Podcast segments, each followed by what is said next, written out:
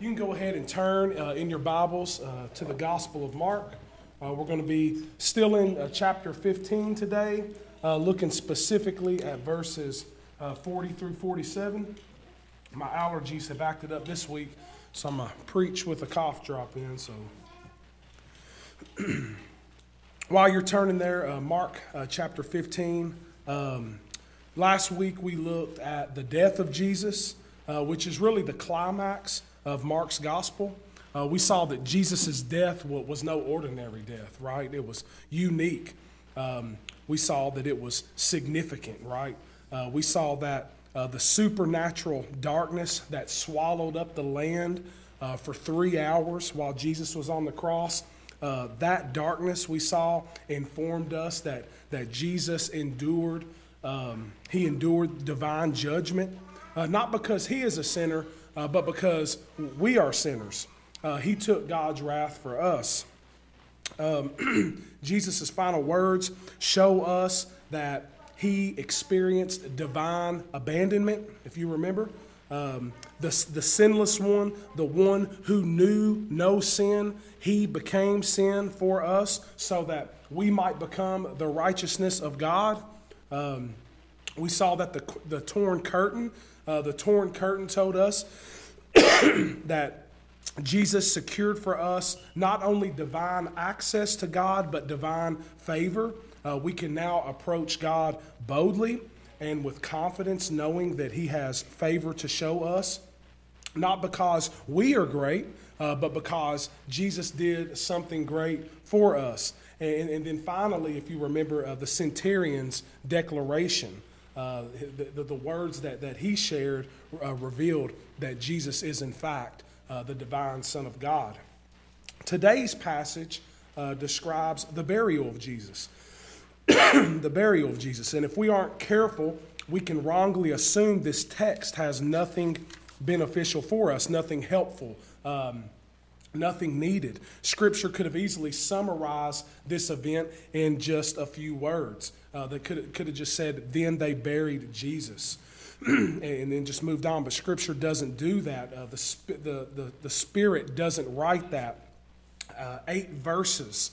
Uh, last week's passage was only seven verses. Here we go. eight ver- uh, Can we turn down the microphone just a little bit? I just don't want to be coughing in everybody's ears. Um, eight verses are devoted to describing this event uh, from Jesus' cross to Jesus' tomb. And the question we need to ask ourselves is why? Why is that? Why so much detail? Why is it important to examine uh, the burial of Jesus? Um, well, that's what we're going to try to uncover today. And we will answer part of it today, and we will answer the rest of it next week. Uh, so hopefully uh, you'll join us next Sunday so you can find so you can hear that. So let's read our text for today. uh, Mark chapter 15, verse 40. There were also women looking on from a distance, among whom were Mary Magdalene and Mary, the mother of James the younger, and Joseph and Salome. when he was in Galilee, they followed him and ministered to him. And there were also many other women who came up with him to Jerusalem. And when evening had come, since it was the day of preparation, that is, the day before the Sabbath, Joseph of Arimathea, a respected member of the council, who was also himself looking for the kingdom of God, took courage and went to Pilate and asked for the body of Jesus. Pilate was surprised to hear that he should have already died, and summoning the centurion, he asked him whether he was already dead. And when he learned from the centurion that he was dead, he granted the corpse to Joseph.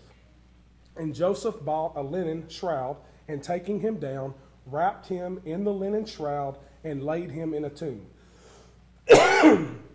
and, that had, and that had been cut out of the rock. And he rolled a stone against the entrance of the tomb. Mary Magdalene and Mary, the mother of Joseph, saw where he was laid. Let's pray. Father, we ask for your help today. I ask that you help me uh, just preach, uh, but we also ask that you would sanctify us uh, by the truth. Your word is truth. And we pray all these things in Jesus' name. Amen. Lewis or, or Lois Gibson, uh, she was 21 years old when she was brutally assaulted in her apartment and left for dead. She's now 71 years old, and she is, and her name is in the Guinness Book of World Records. Um, after surviving her assault, she decided to become a forensic artist um, to draw sketches of suspected criminals in order to bring them to justice. After 39 years, um, Lois Gibson retired uh, last year, and she holds the record for uh, positively identifying uh, the most criminals by a forensic artist. Her sketches have helped law enforcement identify over 750 criminals and help law enforcement solve over 1,200 cases. One of her most fascinating drawings um, didn't help capture a criminal, it actually helped reunite a family. In 1963, uh, three young siblings were separated from their mother after her mother tragically died in a car accident. One sister went to live with her grandmother, and the two other siblings were placed in foster families. and decades later, uh, Lois Gibson helped reunite these siblings when she drew portraits of the two brothers uh, using age progression techniques that she had taught herself. And all she had to go off of was baby pictures. So she drew what she thought they would look like at the ages of 31 and 32. And she was able to reunite these siblings. Uh, the reason I tell this story is because I think this account illustrates something that Scripture does for us somewhat frequently. Um, it doesn't tell us what a certain, certain person's face looks like, but what Scripture often does is, is it sketches for us what, what a disciple looks like, what a disciple of Jesus looks like. This is one of Mark's main purposes in, in his gospel. And hopefully, you know this by now. We've been in Mark for so long.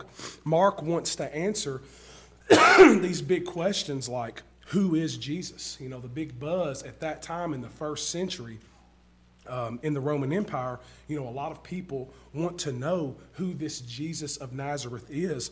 And Mark puts his pen to paper and he tells us that. Uh, that's his main purpose.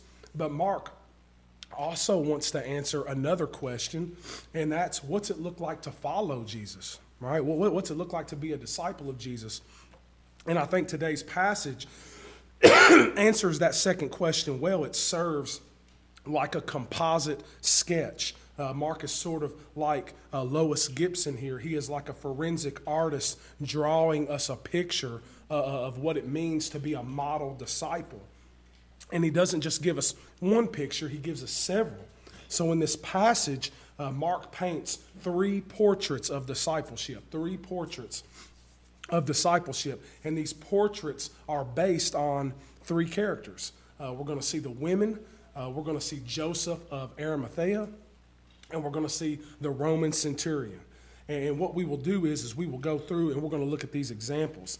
And at the end, we're going to see how we are enabled to follow these examples. And, and, we'll start with the what, and we will end with the how.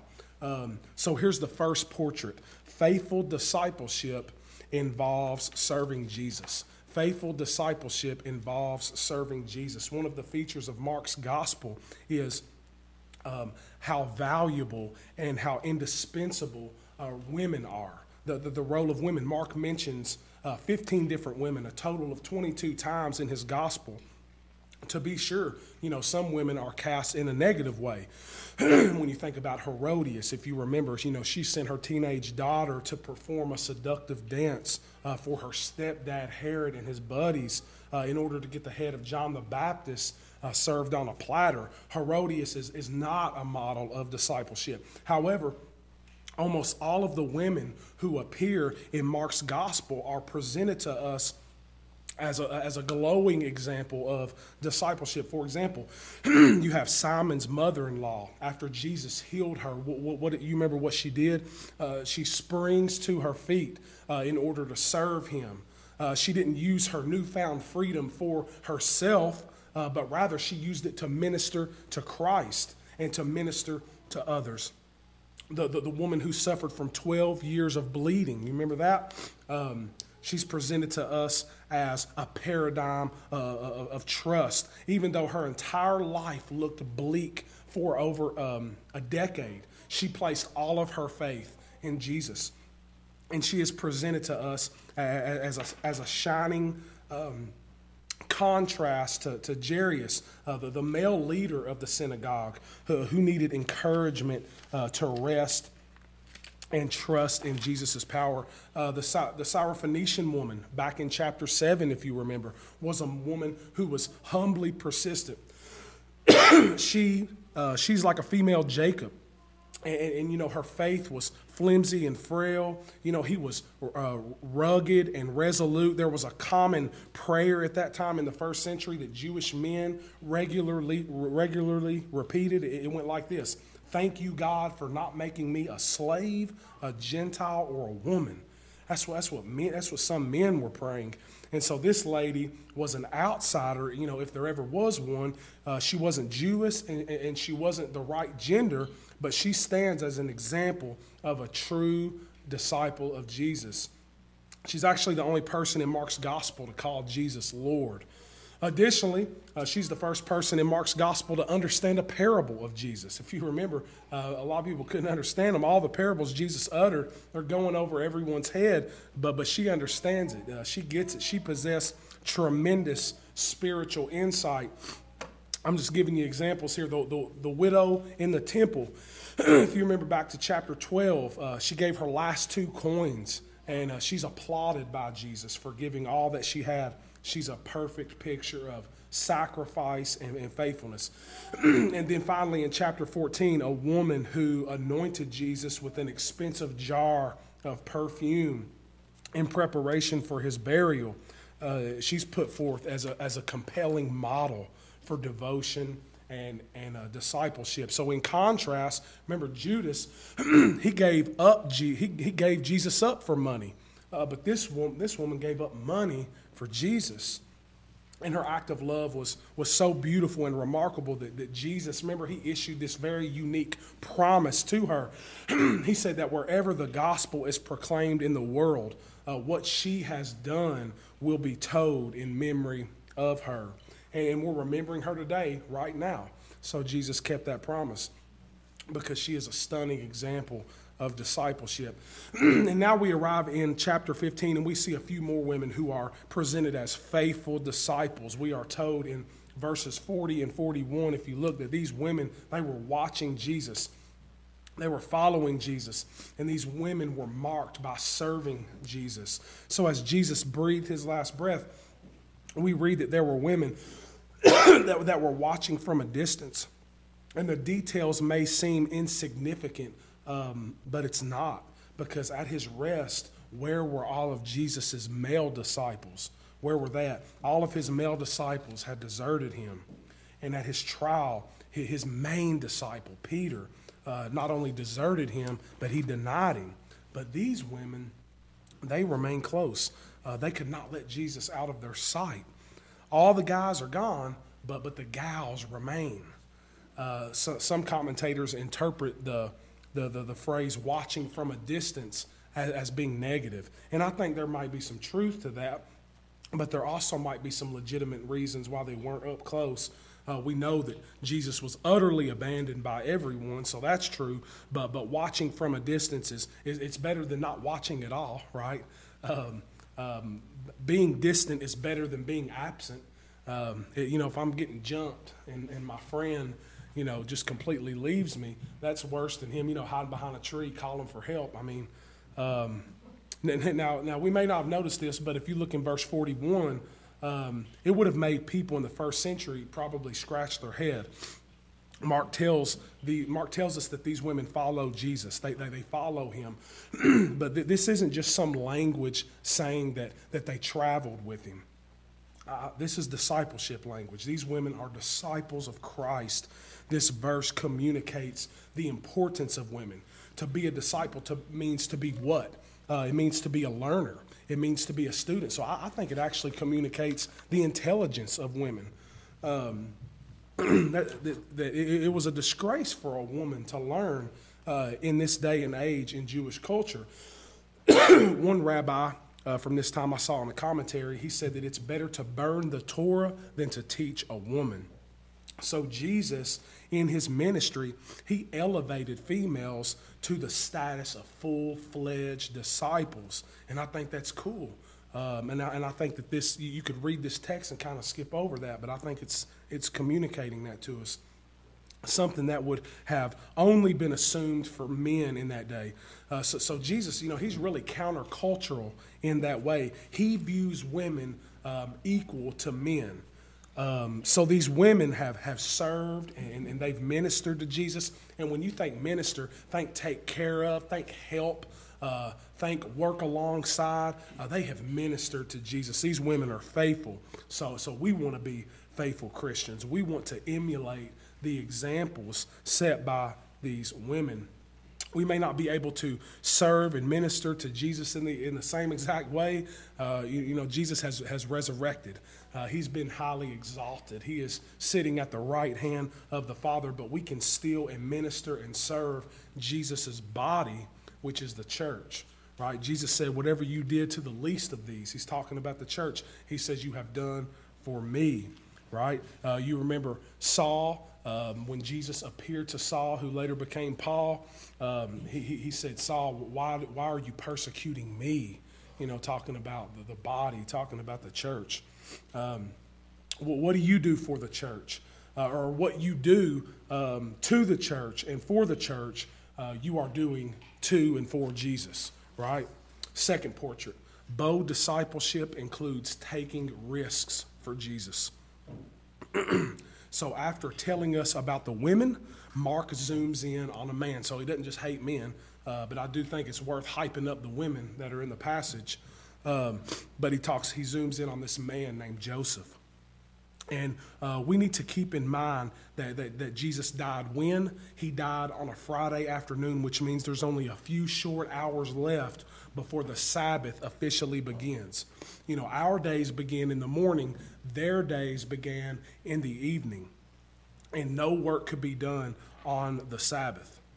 It was forbidden. You have to rest. So, Sabbath, you couldn't do any work, including preparing someone for the grave and also placing them in a tomb. So, what's going on here?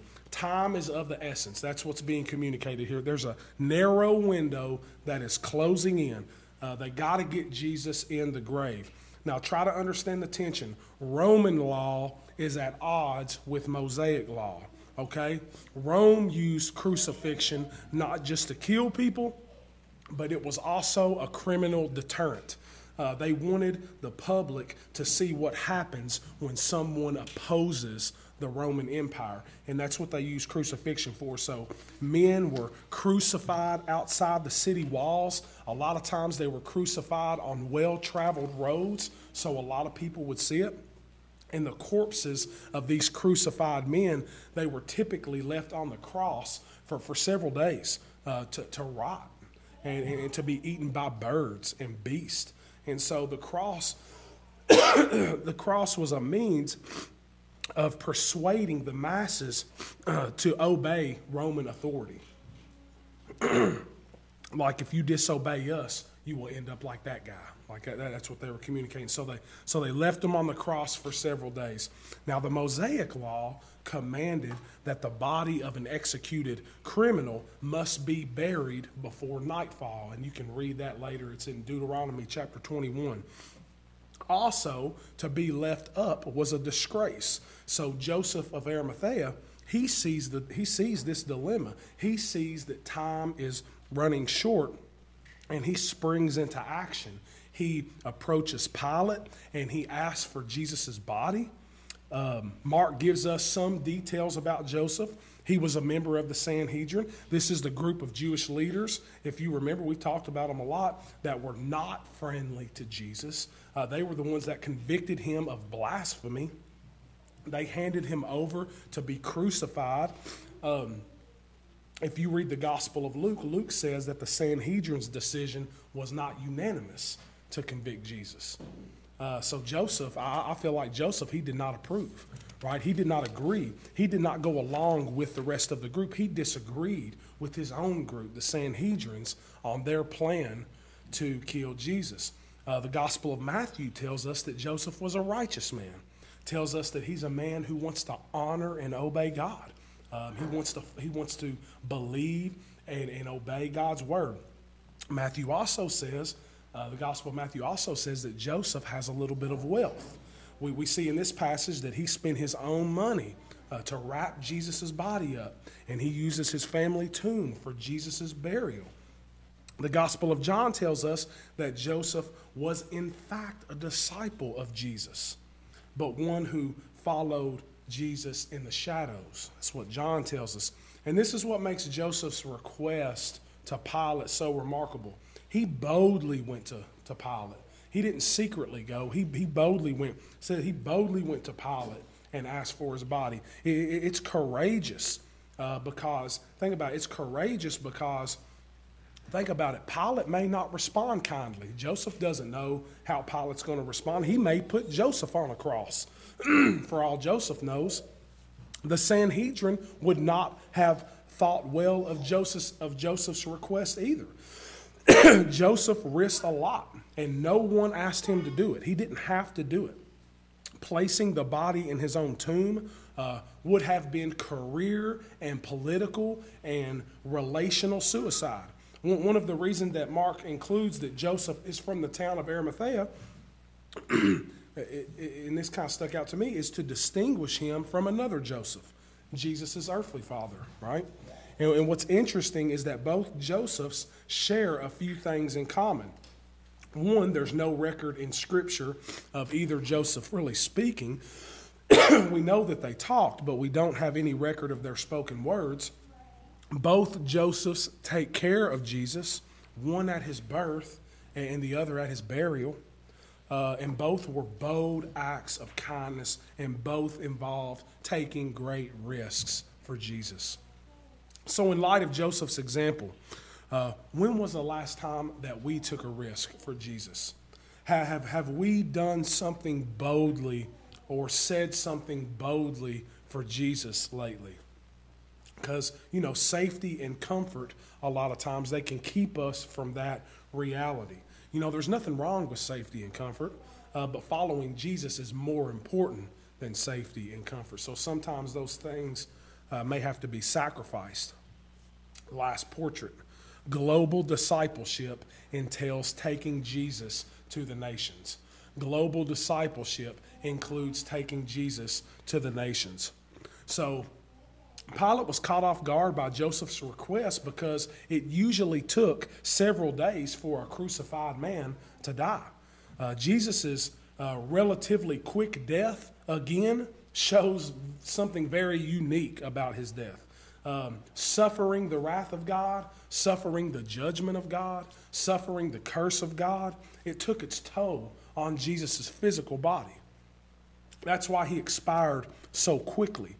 Uh, but before Pilate could grant Joseph's request, he had to ensure that Jesus was actually dead. So he summoned the Roman centurion, and we read his declaration last week, the officer who is who was tasked with overseeing Jesus' crucifixion. And, and, the centurion confirmed that Jesus had, in fact, died. Uh, the, the Roman centurion witnessed Jesus take his final breath. And the way in which he died really stood out to this Roman centurion. And, and we mentioned this last week uh, but this man, you know, he was not a stranger to death. Probably witnessed hundreds of men executed by crucifixion. But the manner in which Jesus dies causes this man to confess publicly that Jesus is the divine Son of God. He was the first human being to ever do that, the Roman centurion was. So the centurion's declaration, we kind of t- touched on this last week, um, it means that anyone can get in on the gospel. The good news of Jesus' death is for everyone.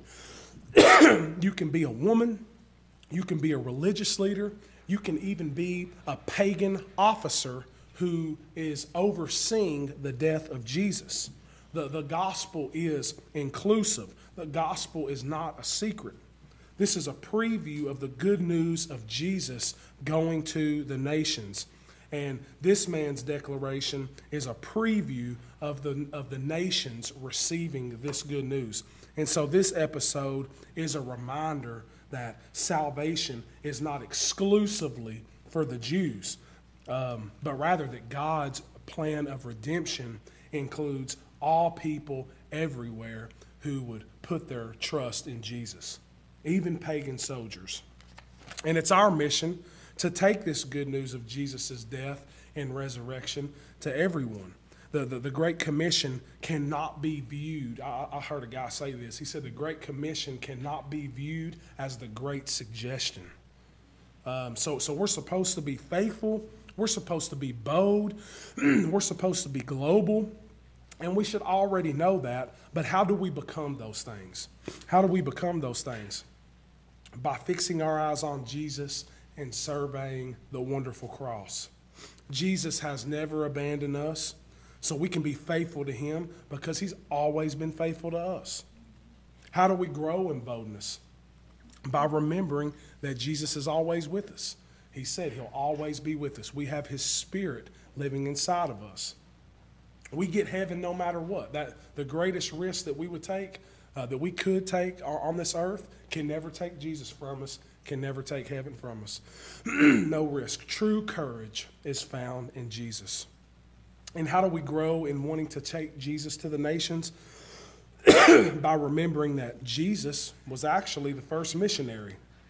He left his Father's throne above to come here and to take on our flesh. Um, he came to our world to pour out his life that we might be saved. So let's remember those things. Let's be faithful Let's be bold. Let's be global. And we can do that by fixing our eyes on Jesus. Let's pray. God, we thank you for, for these examples uh, in the text. And, you know, we're just not trying to be like Bible characters, uh, but, but these examples uh, were given to us uh, by your Spirit, by Mark, for a reason. Uh, so I pray that we just wouldn't know the what, uh, but that we would really uh, by your grace and your Spirit's empowerment, apply the how to our life so that we would be faithful, so that we would be bold, and that we would be global. And I just pray that Trinity Fellowship Church would be about all of those things. And we pray all these things in Jesus' name. Amen. Would you stand with me?